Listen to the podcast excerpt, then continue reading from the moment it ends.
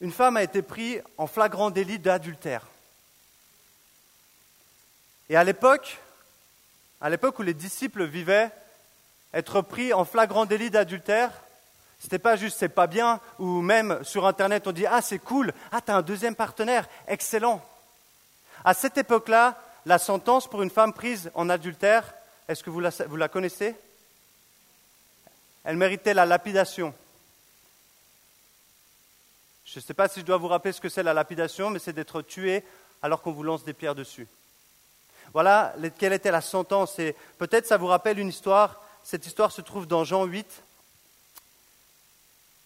Alors que les pharisiens, les chefs de la loi, ceux qui connaissaient bien la loi, repèrent et, découvrent cette femme adultère en plein adultère, ils vont l'amener vers Jésus et dire Bon, on va lui tendre un piège, on va voir comment il va se comporter, on va voir, il va sûrement de lui balancer une pierre dessus, vu qu'elle a été prise en flagrant délit, elle a été prise en train de faire un adultère. Et là, tous ces hommes de la loi viennent avec cette femme et l'amènent et fait Bon, on l'a, chopée alors qu'elle était en, train, en plein adultère. Viens, on la lapide. Et là, Jésus, il les voit, et vous connaissez, pour ceux qui connaissent cette, euh, histoire, il va dire que celui, qui n'a pas péché lui jette la première pierre.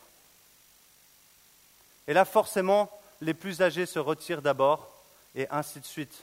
Parce que les plus âgés se disent, bon, j'ai vécu plus longtemps, j'ai vraiment beaucoup péché. Puis les plus jeunes, ils se disent, bon, moi je suis encore jeune, j'ai 15 ans, j'ai pas encore trop péché, j'ai 18 ans, j'ai pas encore trop péché. Donc ils sont peut-être partis les derniers. À la fin, plus personne n'est là. Et Jésus, qu'est-ce qu'il fait? Il prend la première pierre. Jésus lui dit, il n'y a plus personne. Et moi, ce que je te dis à toi, c'est va et ne pêche plus. Devant cette histoire, moi, j'avoue que je me pose des questions. Je me dis, waouh, on est en train de, on est dans, une affaire de justice. Il y a eu un crime, alors un crime adultère, hein, donc par rapport à quelqu'un. Et là, ça demande une sentence, ça demande un jugement. C'est la loi, c'est juste, n'est-ce pas? C'est en tout cas ce qui était juste à l'époque. Et là, on vient exposer ce cas devant Jésus, mais Jésus ne va pas réagir de la même manière que la justice voudrait le faire. Il va gracier cette personne. Et j'avoue que si on prenait ce cas maintenant et on mettait ce cas dans un exemple de nos jours, de, nos jours, j'ai envie de dire, ben voilà, on va prendre quelqu'un qui vient d'aller euh, agresser une personne dans, un centre commercial et on lui dit, ah, elle a agressé quelqu'un dans le centre commercial. Bon, ça peut arriver, allez, vas-y, tu peux réaller. Mais elle ne refait plus ça quand même. Vous seriez quand même un peu étonné, n'est-ce pas? Moi, je serais étonné, puis je me dis, mais c'est bizarre. Et Jésus, il ne va pas dire à la personne, bon, je vais te balancer une pierre parce que franchement, ce que tu as fait, ça, mérite une sentence. Et oui, la justice devrait punir un tel acte, mais Jésus va répondre par la grâce. Jésus va répondre par la grâce. Pourquoi? Parce que c'est lui la justice. Parce que c'est lui qui a le droit de juger comment il le souhaite. Il a le droit de choisir qui gracier ou pas. Et à ce moment-là, il dit, moi je veux la gracier. Moi, je veux la laisser partir.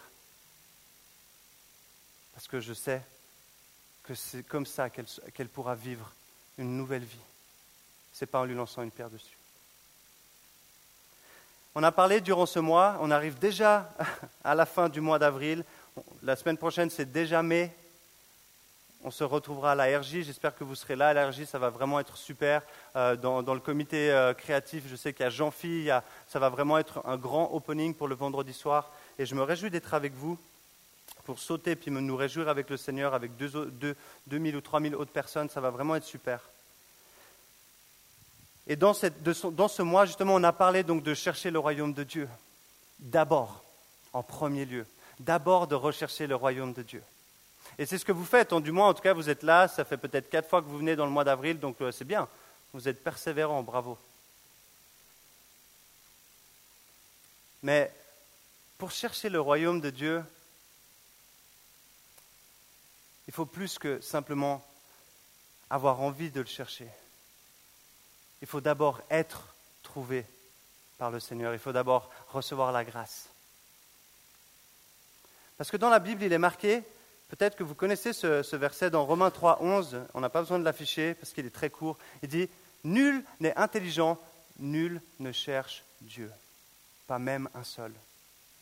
Donc en fait, on dit cherchez le royaume de Dieu, mais il n'y a pas une personne qui le cherche. C'est le Seigneur qui nous cherche. C'est lui qui nous cherche.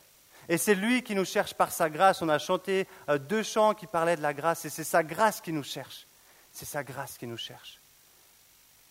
Et ce soir, j'ai envie de, terminer justement sur chercher d'abord le royaume de Dieu en vous parlant de la grâce, de la grâce de le trouver. Et c'est le titre de ce message ce soir, la grâce de le trouver.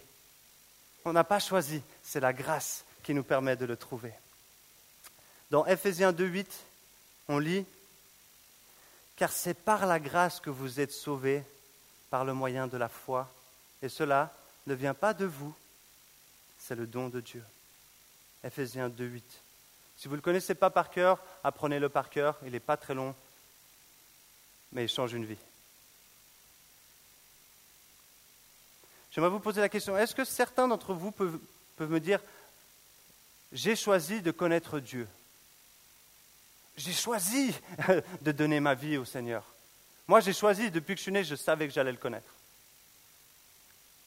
La réponse est non. C'est une réponse rhétorique. Il n'y a personne qui a choisi. C'est lui déjà qui nous a choisi, de le dire dans sa parole. Mais c'est d'abord sa grâce qui vous a trouvé et vous avez répondu.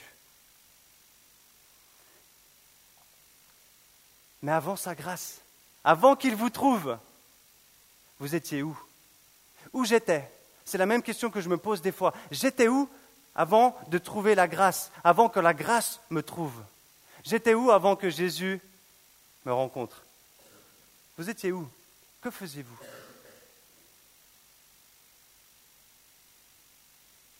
Que faisiez-vous avant que Jésus vous rencontre? Et là, je vous pose la question, réfléchissez. Que faisiez-vous? Où étiez-vous avant que la grâce vous rencontre?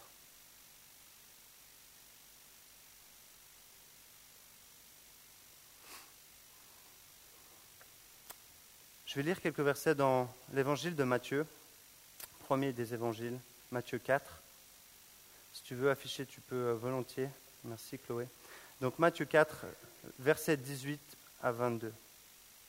Comme il marchait le long du lac de Galilée, il vit deux frères, Simon, appelé Pierre, et son frère André, qui jetaient un filet dans le lac. C'étaient en effet des pêcheurs. Il leur dit, Suivez-moi, et je ferai de vous des pêcheurs d'hommes. Aussitôt, ils laissèrent les filets et le suivirent. Il alla plus loin et vit deux autres frères, Jacques, fils de Zébédée, et son frère Jean, qui étaient dans une barque avec leur, avec leur père Zébédée et qui réparaient leurs filets. Il les appela et aussitôt, ils laissèrent la barque et leur père et le suivirent. Un passage que vous avez peut-être aussi entendu parler, un passage qui nous parle du début du ministère de Jésus. Et là, Jésus bien qu'il soit le Fils de Dieu, il peut tout faire. Et quand même, avant de commencer son ministère, ce qu'il fait, c'est je vais quand même trouver des gens, des poteaux, quoi, des, mecs avec qui je vais pouvoir marcher parce que je n'ai pas envie de marcher seul. J'ai envie d'être avec des, j'ai envie de choisir des personnes avec moi. Et là, il va trouver des pêcheurs, au sens donc propre du terme des pêcheurs, et dans le sens figuré aussi des pêcheurs. Et il va leur dire, bah, venez avec moi. Et là, ils lâchent et ils partent. Je ne sais pas, vous, où vous étiez quand Jésus vous a trouvé. Peut-être que vous étiez en train de faire de la pêche.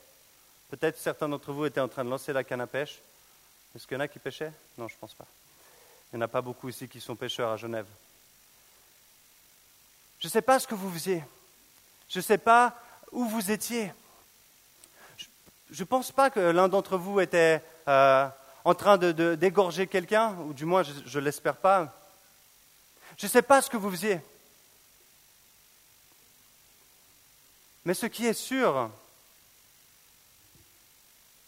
c'est que ce que vous faisiez n'avait pas une espérance éternelle et une assurance avec Jésus. Vous n'aviez pas la connaissance de l'éternité en Jésus.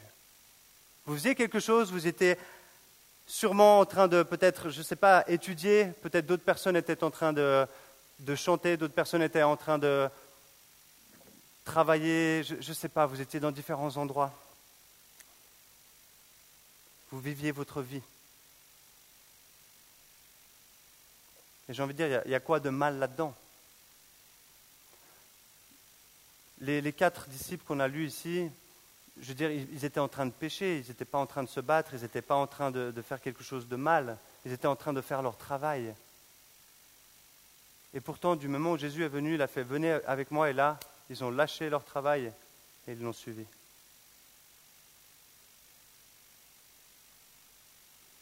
Et nous, que, faisions-nous avant de connaître Christ? Peut-être vous étiez, tout se passait bien pour vous, votre travail, votre école, euh, les amis, le compte bancaire, quoi, tout se passait bien. Votre vie était impeccable. Avant de connaître Jésus, tout allait bien. Pourquoi connaître Jésus? À quoi ça sert? Votre vie était top, euh, rien de mal avec ça. Pourquoi connaître Jésus? Tout allait bien. C'est le cas, c'est possible que ce soit le cas pour certains d'entre vous. Peut-être pour d'autres, vous étiez dans une vie où euh, allez, c'était la, c'était la teuf, la drogue, on va dire vraiment la débauche, l'immoralité absolue, quoi. Peut-être c'était le cas de certains d'entre vous.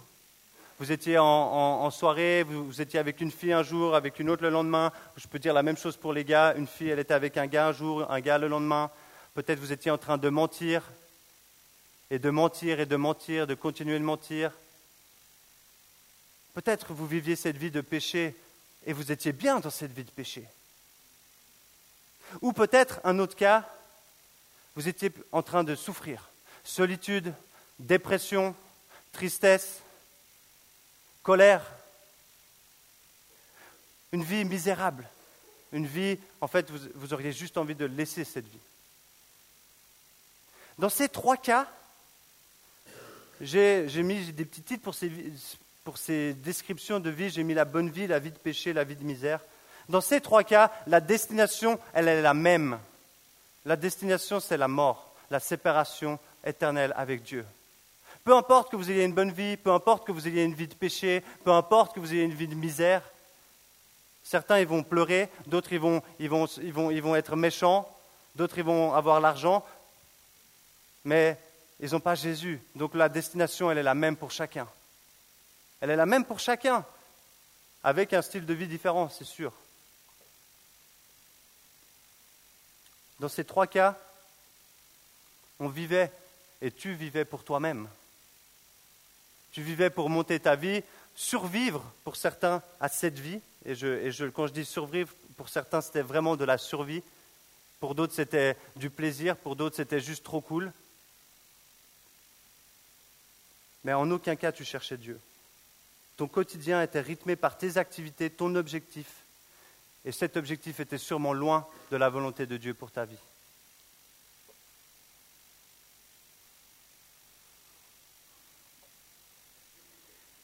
Avant Jésus, nos chemins pouvaient être fondamentalement différents, mais la destination était exactement la même.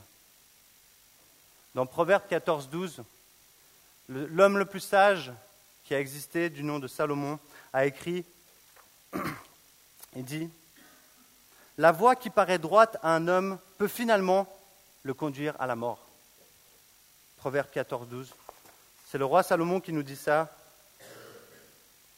Peu importe ton chemin, même si c'était la, richesse, même si c'était top, ton chemin, s'il n'était pas avec le Seigneur, s'il n'était pas avec Jésus, il t'amenait à la mort. Que ta vie soit merveilleuse ou pas, la destination était la même pour chacun. Avez-vous déjà pensé au sens de votre vie? Et je me posais cette question quand je l'ai écrit, cette question. Avez-vous pensé au sens de votre vie si Dieu n'existait pas Je ne sais pas si vous avez déjà, vous êtes déjà posé cette question. Si Dieu n'existait pas, quel serait le sens de la vie? S'il n'y avait pas de Dieu, si on ne parlait pas de Dieu, si donc Dieu euh, n'existait pas, donc si Dieu n'existe pas, le diable n'existe pas, quel est le sens de ma vie? Je viens, je mange, je meurs et puis c'est tout. Souvent je me dis justement, Dieu donne sens à ma vie. Et je, me dis pour illustrer un peu ça, et là je vois qu'il y a, un footballeur que je vois là devant, et ben, David, il y en a d'autres qui jouent au foot. Je me suis dit, ben, la vie sans Dieu, ça serait comme euh, jouer au foot sans goal. Et puis tu regardes un match et puis il n'y aurait pas de goal. Puis tu es là, vas-y, ouais, passe-moi le ballon, ouais, vas-y, passe-moi le ballon. Puis en fait, en fait, il n'y a pas de sens, quoi. Ça irait nulle part. Tu regarderais deux équipes se passer le ballon. Alors peut-être le but, ce serait quoi? Faire dix fois la passe. Mais sans goal, il n'y aurait pas de sens au foot. Et sans Dieu, la vie, elle n'aurait pas de sens. Elle n'aurait pas de sens. Notre vie avant de rencontrer Jésus était vide de sens. Et peut-être vous vous direz, mais non, Nico, moi justement, c'était super cool avant. Mais si vraiment vous demandez à Dieu, Seigneur, quel était vraiment le but de ma vie avant de te connaître? Il va vous révéler quel était le sens de votre vie. Jésus est venu pour manifester sa grâce envers nous et nous ouvrir un accès auprès de lui et nous conduire vers la vraie vie. Ce que la grâce a accompli pour moi et toi. Qu'est-ce que la grâce? Qu'est-ce que la grâce? Et j'ai deux versets que j'ai envie d'utiliser ce soir pour euh, un petit peu vous définir ce qu'est la grâce. J'aimerais commencer par Jean 3,16. Car Dieu a tant aimé le monde qu'il a donné son Fils unique afin que quiconque croit en lui ne périsse point, mais la vie éternelle. Et je suis content d'avoir fait le camp de Pâques parce qu'on l'a aussi dit, puis on, on pouvait aussi le remplacer par mon prénom. Et on pourrait dire justement, car Dieu a tant aimé Nicolas qu'il a donné son Fils unique afin que Nicolas ne périsse point, mais ait la vie éternelle. Et vous pouvez remplacer ce verset et mettre votre nom à la place, parce que c'est exactement le cas.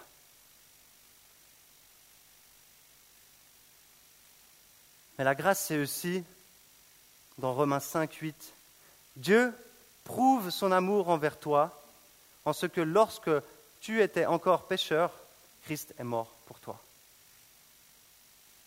Romains 5, 8 alors que tu étais encore pécheur, alors que tu ne le connaissais même pas, alors que tu ne le cherchais même pas, lui, il est déjà mort pour toi, pour moi, avant même que tu le connaisses, avant même que tu imagines te rapprocher de Dieu. Pour moi, quand je lis juste ces deux versets, il y en a d'autres qui pourraient résumer la grâce, mais quand je lis ces versets, je suis, tellement, je suis pris de, de réaliser l'envergure de l'amour de Dieu pour nous elle me dépasse.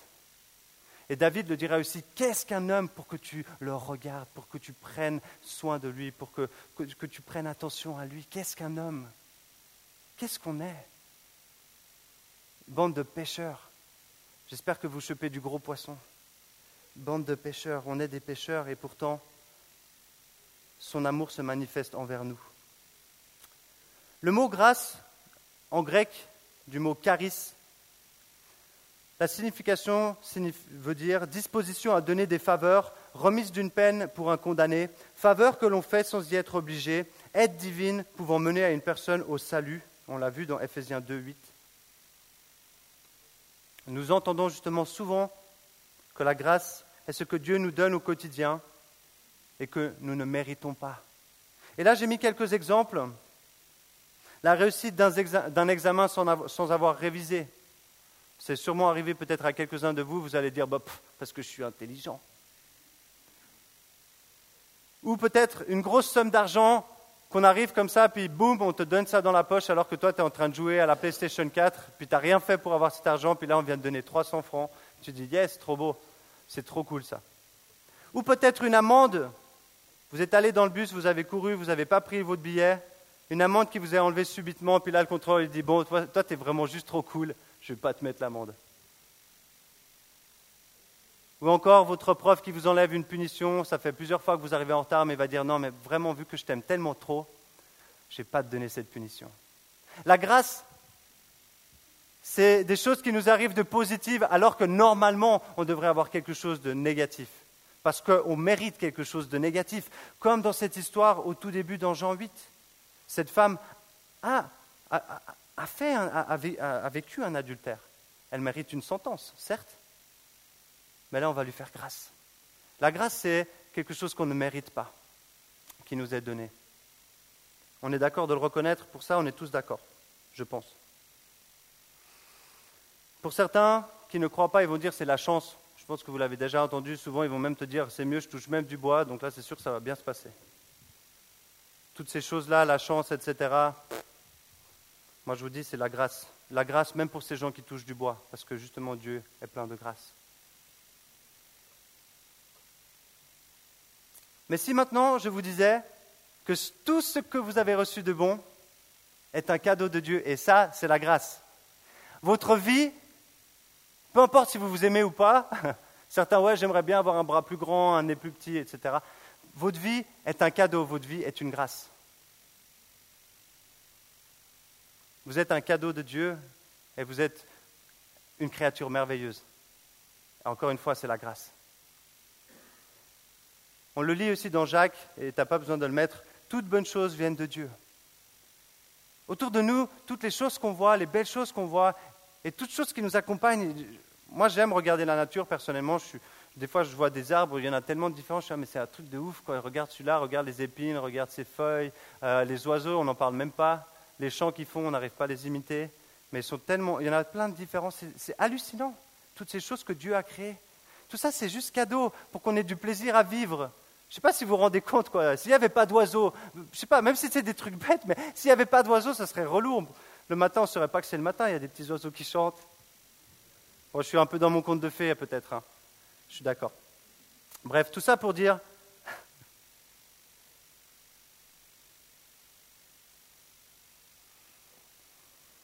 Moi, je suis d'accord d'appeler la grâce ce que je reçois et que je ne mérite pas. Je suis d'accord d'appeler ça la grâce ou appeler ça chance ou euh, bonne étoile si vous, si vous êtes encore là. Mais est-ce que je suis d'accord de dire que c'est la grâce Si je reçois un 6, pour ceux qui sont dans le système suisse, je reçois un 6, donc la meilleure note, après avoir bien travaillé. Est-ce que ça, c'est la grâce? Non Il y en a qui ont dit non. Qui sait qui. Moi, je ne vais pas faire. Voilà, il y en a qui vont dire non. Ben non, Nico, t'es ouf, j'ai travaillé toute la nuit. Bon, j'ai travaillé un jour avant, mais j'ai travaillé toute la nuit le jour avant. Je le mérite, ce 6.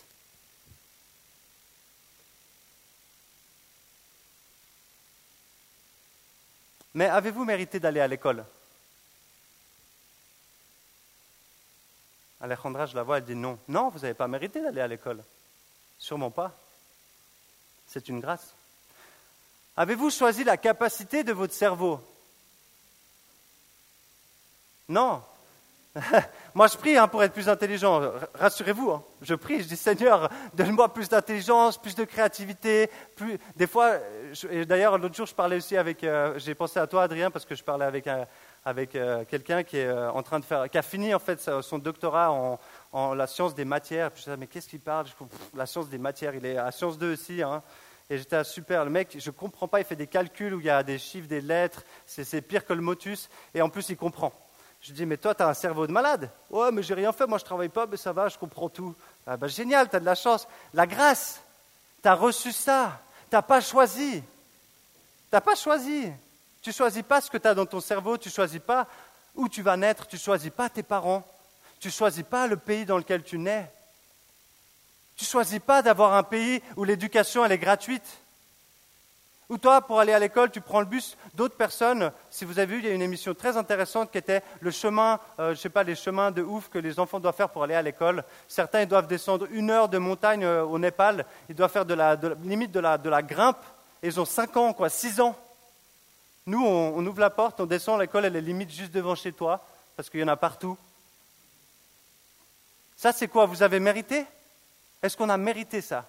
Non. Donc ton 6, tu ne l'as pas mérité. Ton 6, c'est un cadeau. Oui, tu as travaillé, c'est bien. Tu as utilisé le cadeau que Dieu t'a donné, mais c'est un cadeau à la base. Et ce que Jésus a fait pour nous, c'est la même chose. Ce que Jésus a fait pour nous avant même que nous le connaissions, comme on l'a lu dans Romains 5, 8, dans Jean 3, 16, c'est la même chose. Il n'y a strictement rien que nous pouvions ou pouvons faire pour mériter son amour manifesté à la croix. Il n'y a rien que vous pouviez faire. Rien. Jésus a simplement décidé d'offrir sa vie gratuitement, de payer le prix de notre péché à notre place et d'offrir la vie éternelle comme récompense à ceux qui répondraient favorablement à cet acte de grâce merveilleux. La croix, ce que Jésus a fait pour nous. Cadeau. Tu n'as même pas besoin d'avoir un 6.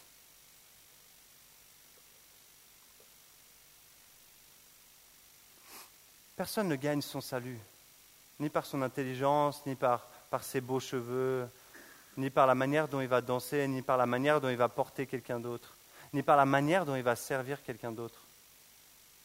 Le salut se reçoit par grâce, simplement parce que Dieu nous aime. avant même qu'on les choisit, avant même qu'on les rencontré, il avait déjà dit, moi je veux te manifester ma grâce. Et c'est à la croix qu'il nous le montre. J'aimerais répéter ce verset de Ephésiens 2, 8. Car c'est par la grâce que vous êtes sauvés, par le moyen de la foi, et cela ne vient pas de vous, c'est le don de Dieu. Le don, c'est quoi? Le don, c'est quelque chose de gratuit. C'est quelqu'un, il vient vers vous et dit, tiens, je te donne ça. Je te dis, attends, mais je vais te filer, je sais pas moi, euh, ma veste en retour. Non, non, non, non, je te donne ça. Non, mais je, je peux faire quelque chose pour toi, non? Non, je te donne ça. Je te le donne, c'est un don. J'ai rien envie que tu fasses. Et au verset 9, juste un peu après, il dit, ce n'est point par les œuvres afin que personne ne se glorifie. Est-ce qu'on réalise seulement l'ampleur de ce cadeau? Ça n'a rien à voir avec ce que tu fais, ça n'a rien à voir avec ce que tu as pu faire, ça n'a rien à voir avec les talents que tu as reçus. C'est simplement la grâce de Dieu qui vient et qui dit, est-ce que tu veux me connaître? Est-ce que tu veux connaître ce que j'ai accompli à la croix pour toi? C'est ça. Jésus vient et il toque à notre porte. Simon, la semaine dernière, il nous a parlé de naître de nouveau. Mais pour naître de nouveau, on doit d'abord accepter la grâce. On doit d'abord reconnaître qu'on ne mérite rien. Et on doit juste dire, OK, je suis d'accord de recevoir la grâce. Alors on peut naître de nouveau, alors on peut accepter Christ, alors on peut, on le croit. Mais d'abord, on reçoit la grâce. D'abord, il vient vers nous par grâce. C'est un cadeau. On n'a rien mérité, mais il vient vers nous parce qu'il nous aime. Alors comment réagir? Comment réagir face à ça? Quelle est notre réaction Quelle est notre réaction Voilà quelques réponses que j'ai mises. J'ai envie de le dire à tout le monde. J'ai envie de tout donner de moi maintenant au Seigneur. Je vais écrire un livre. Je vais chanter. Je vais te servir. Je vais t'aimer. Je vais me réjouir. Je vais aller jusqu'au bout pour toi, etc. Choisissez ce que vous voulez faire, mais il y a une réponse qui doit se passer. Lorsque la grâce vient, lorsque vous faites face à la grâce, lorsque vous faites face à la grâce, à la croix, ce que Jésus a fait pour vous, il y a forcément une réponse. La réponse, bien entendu, c'est de s'approcher de Dieu, c'est sûr. Devant un tel cadeau, nous ne pouvons rester sans rien faire. Et cette première réaction doit être la joie. La joie. Je ne sais pas ceux qui encore aujourd'hui, et je sais que la semaine dernière, il y a eu des personnes qui se sont avancées, mais est-ce que vous avez la joie de ce que vous avez reçu la vie éternelle, de vous avez reçu le salut, et vous l'avez reçu? Je ne sais pas si vous avez la joie dans votre cœur de réaliser que vous n'avez rien fait pour recevoir la vie éternelle, mais que vous l'avez reçue. Si cette joie est peut-être un peu dissipée dans votre cœur, J'aimerais vraiment vous encourager à prier pour cette joie. Comme David le fait aussi dans le psaume 51, où il dit Seigneur, redonne-moi la joie de mon salut. Combien c'est important.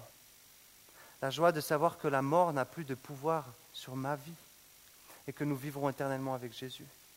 Je ne sais pas si vous vous rendez compte. Avant, avant Jésus, tu, peux faire ce que tu veux, accomplir des, des prouesses aux yeux du monde. Si tu n'as pas connu la grâce, si tu n'as pas connu Jésus, tout ce que tu fais, ça ne sert à rien. Tout ce que tu fais, c'est vanité, comme dit aussi Salomon, ça ne sert à rien, c'est du vent, ça va disparaître.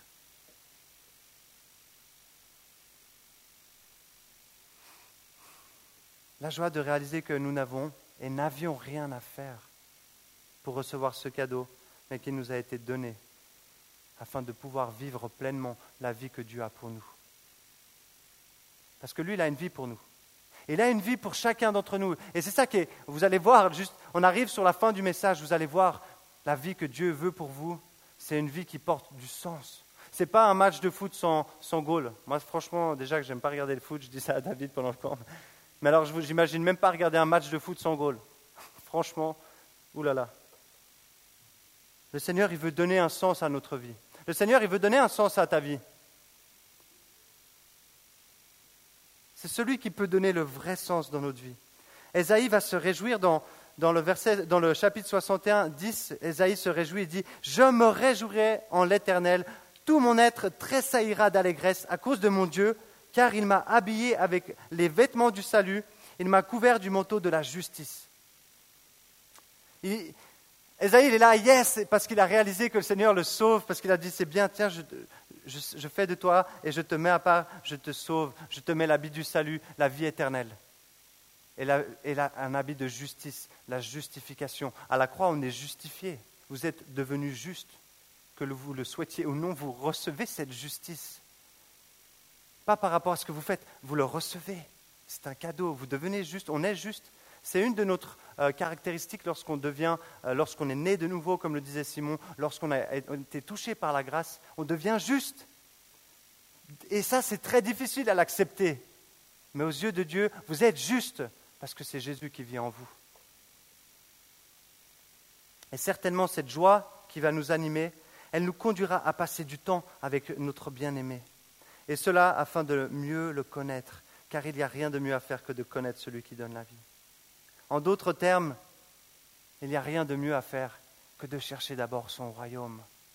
Et on y, vient. Quand vous avez connu la grâce, quand vous connaissez Jésus, la seule chose que vous avez de faire, c'est de chercher son royaume, c'est de le connaître, c'est d'être près de lui, c'est de vivre sa vie qu'il a pour vous. C'est la seule chose que vous voulez faire. Voilà ce que Paul dira dans Philippiens 3, qui est un verset qui pour moi est un des versets les plus prenants des lettres que Paul a écrites. Philippiens 3, 8. Et je considère même tout comme une perte à cause du bien suprême qu'est la connaissance de Jésus-Christ mon Seigneur. À cause de lui, je me suis laissé dépouiller de tout et je considère tout cela comme des ordures afin de gagner Christ. Ce verset, moi, depuis des années, je me dis, mais j'aimerais vivre ça pleinement. Je n'y suis pas encore, parce qu'il y a encore des choses que je considère plus que de tout abandonner à Jésus. Mais quand vous voyez ce que Paul dit, tous les, papiers, les avantages qu'il avait quand vous savez qui est Paul,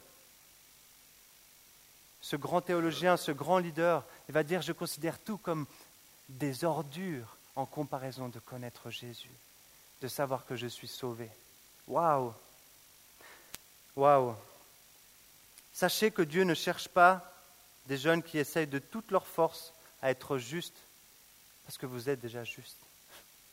Il cherche des jeunes qui ont la foi et qui croient que tout est possible à Dieu. Des jeunes qui reconnaissent qu'ils ne méritent rien par leurs actes, mais qui peuvent tout recevoir et accomplir par leur foi en Jésus. Ainsi, dans cette vérité, qui que tu sois, peu importe la couleur de ta peau, peu importe d'où tu viens, peu importe ton QI, peu importe ton niveau de football, de hockey, de basketball, tu as accès au plan de Dieu, non parce que tu es meilleur ou plus habile, mais parce que sa grâce te qualifie et te permet d'accomplir sa volonté. C'est par sa grâce que tu peux faire ces choses et c'est par sa grâce que tu peux aller à la croix et recevoir son salut.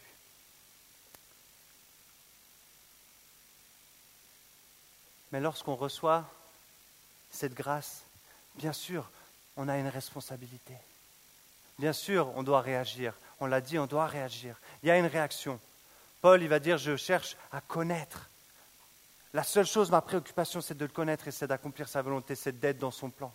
Bien sûr, vous avez une responsabilité. Lorsque Dieu rachète votre vie, alors vous avez une responsabilité devant lui. Mais ne vous trompez pas, ce n'est pas, vos actions qu'il recherche. Ce n'est pas ce que vous allez faire une fois que vous êtes sauvé, qu'il recherche. Il vous cherche vous. Il vous cherche vous. Il vous cherche vous personnellement.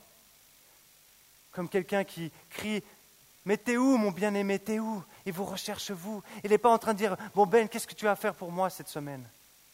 Il ne cherche pas ça. Ce n'est pas ce qu'il recherche. Il vous cherche vous. Parce que c'est ta vie qui l'intéresse c'est ta vie. C'est pour ta vie qu'il a été à la croix. Ce n'est pas pour tes œuvres, parce que nos œuvres, elles ne valent rien. C'est pour ta vie.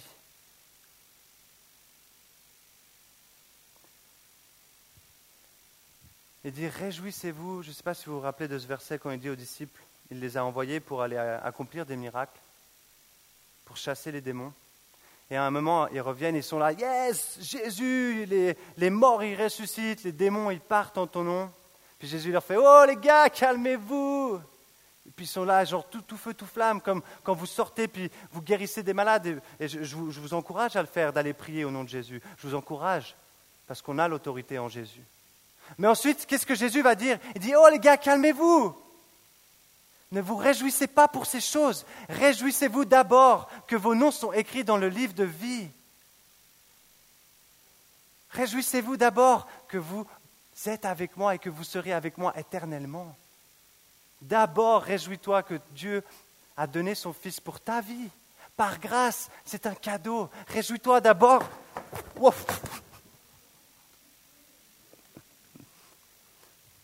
Réjouis-toi d'abord.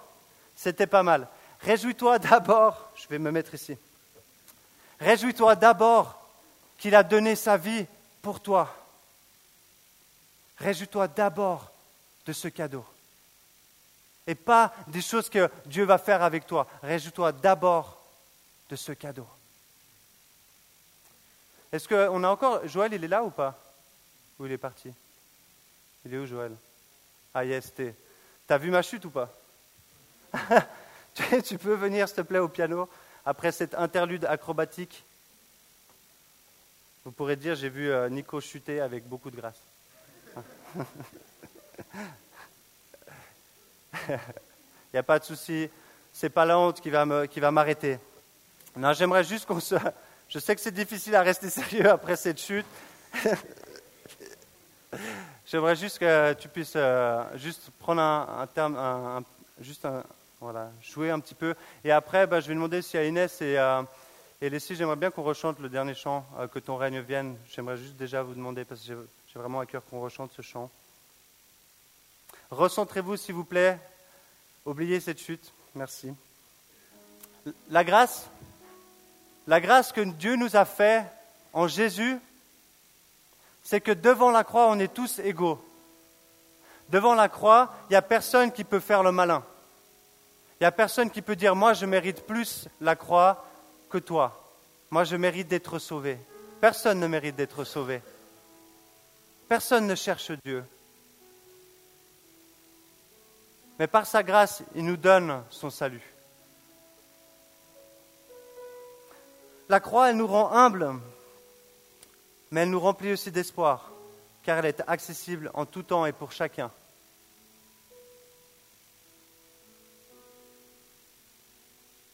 Alors que Jésus est cloué à la croix, il y a deux personnes, un à sa gauche, un à sa droite, deux brigands qui méritent la sentence, deux brigands qui méritent leur crucifixion. Il y en a deux, eux ils ont mérité la sentence, pas Jésus. Un des deux va se moquer, l'autre va dire, Jésus, souviens-toi de moi, souviens-toi de moi et pardonne-moi. Je reconnais que tu es le Fils de Dieu. Et là, Jésus va lui dire, T'inquiète pas, tu seras avec moi au paradis aujourd'hui. T'inquiète pas, ce que tu as fait, je l'efface. La grâce. T'inquiète pas. Où étais-tu avant la grâce? Où étais-tu avant Jésus? Que faisais-tu? Où allais-tu?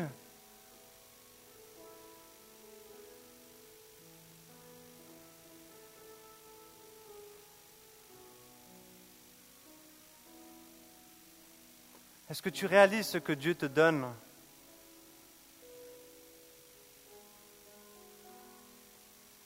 Il te donne simplement parce qu'il t'aime pas parce que tu le mérites, pas parce que tu l'as cherché, parce qu'il te veut.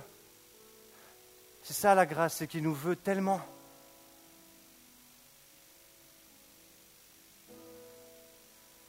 Alors que nous recevons sa grâce et que nous vivons par grâce, apprenons nous aussi à donner la grâce autour de nous, à vivre la grâce autour de nous. De cette manière, beaucoup d'autres personnes pourront découvrir Jésus par la grâce que nous leur offrons, par la grâce que nous recevons. Ce qu'on reçoit, on le donne. Au début, Jésus était chercher les disciples. Les disciples étaient en train de pécher. Rien de mal. C'était leur travail, c'est de cette manière qu'ils gagnaient leur vie. Mais l'issue de leur vie était la séparation éternelle avec Dieu. Au moment où Jésus est arrivé, il a manifesté sa grâce envers ces hommes. Il a dit, venez, arrêtez, suivez-moi, et je ferai de vous des pêcheurs d'hommes. Il a dit, arrêtez de perdre votre temps, parce que tout ce que vous faites ne vous amènera nulle part. Je viens vous faire grâce et je vous dis, suivez-moi et je vais faire de vous des pêcheurs d'hommes. Amenez d'autres personnes dans l'éternité. Et Dieu nous fait cette grâce de dire qu'avec toi, avec moi, avec nous, il veut prendre d'autres personnes pour la vie éternelle. La seule chose qui a de l'importance sur cette terre, la seule chose qui a de l'importance dans notre vie. Et ce soir, moi j'ai envie de vous laisser avec cette réflexion. Est-ce que tu désires suivre Jésus, accepter la grâce et devenir pêcheur d'hommes Et dire, ok Seigneur, je renonce à tout, toute ma vie, ce que j'étais avant, j'accepte ta grâce, ce cadeau incroyable, et je prends la décision de te suivre et d'aller pêcher les hommes par grâce parce qu'il veut t'utiliser. Et ça aussi, c'est sa grâce qui se manifeste. Est-ce que tu veux devenir pêcheur d'hommes?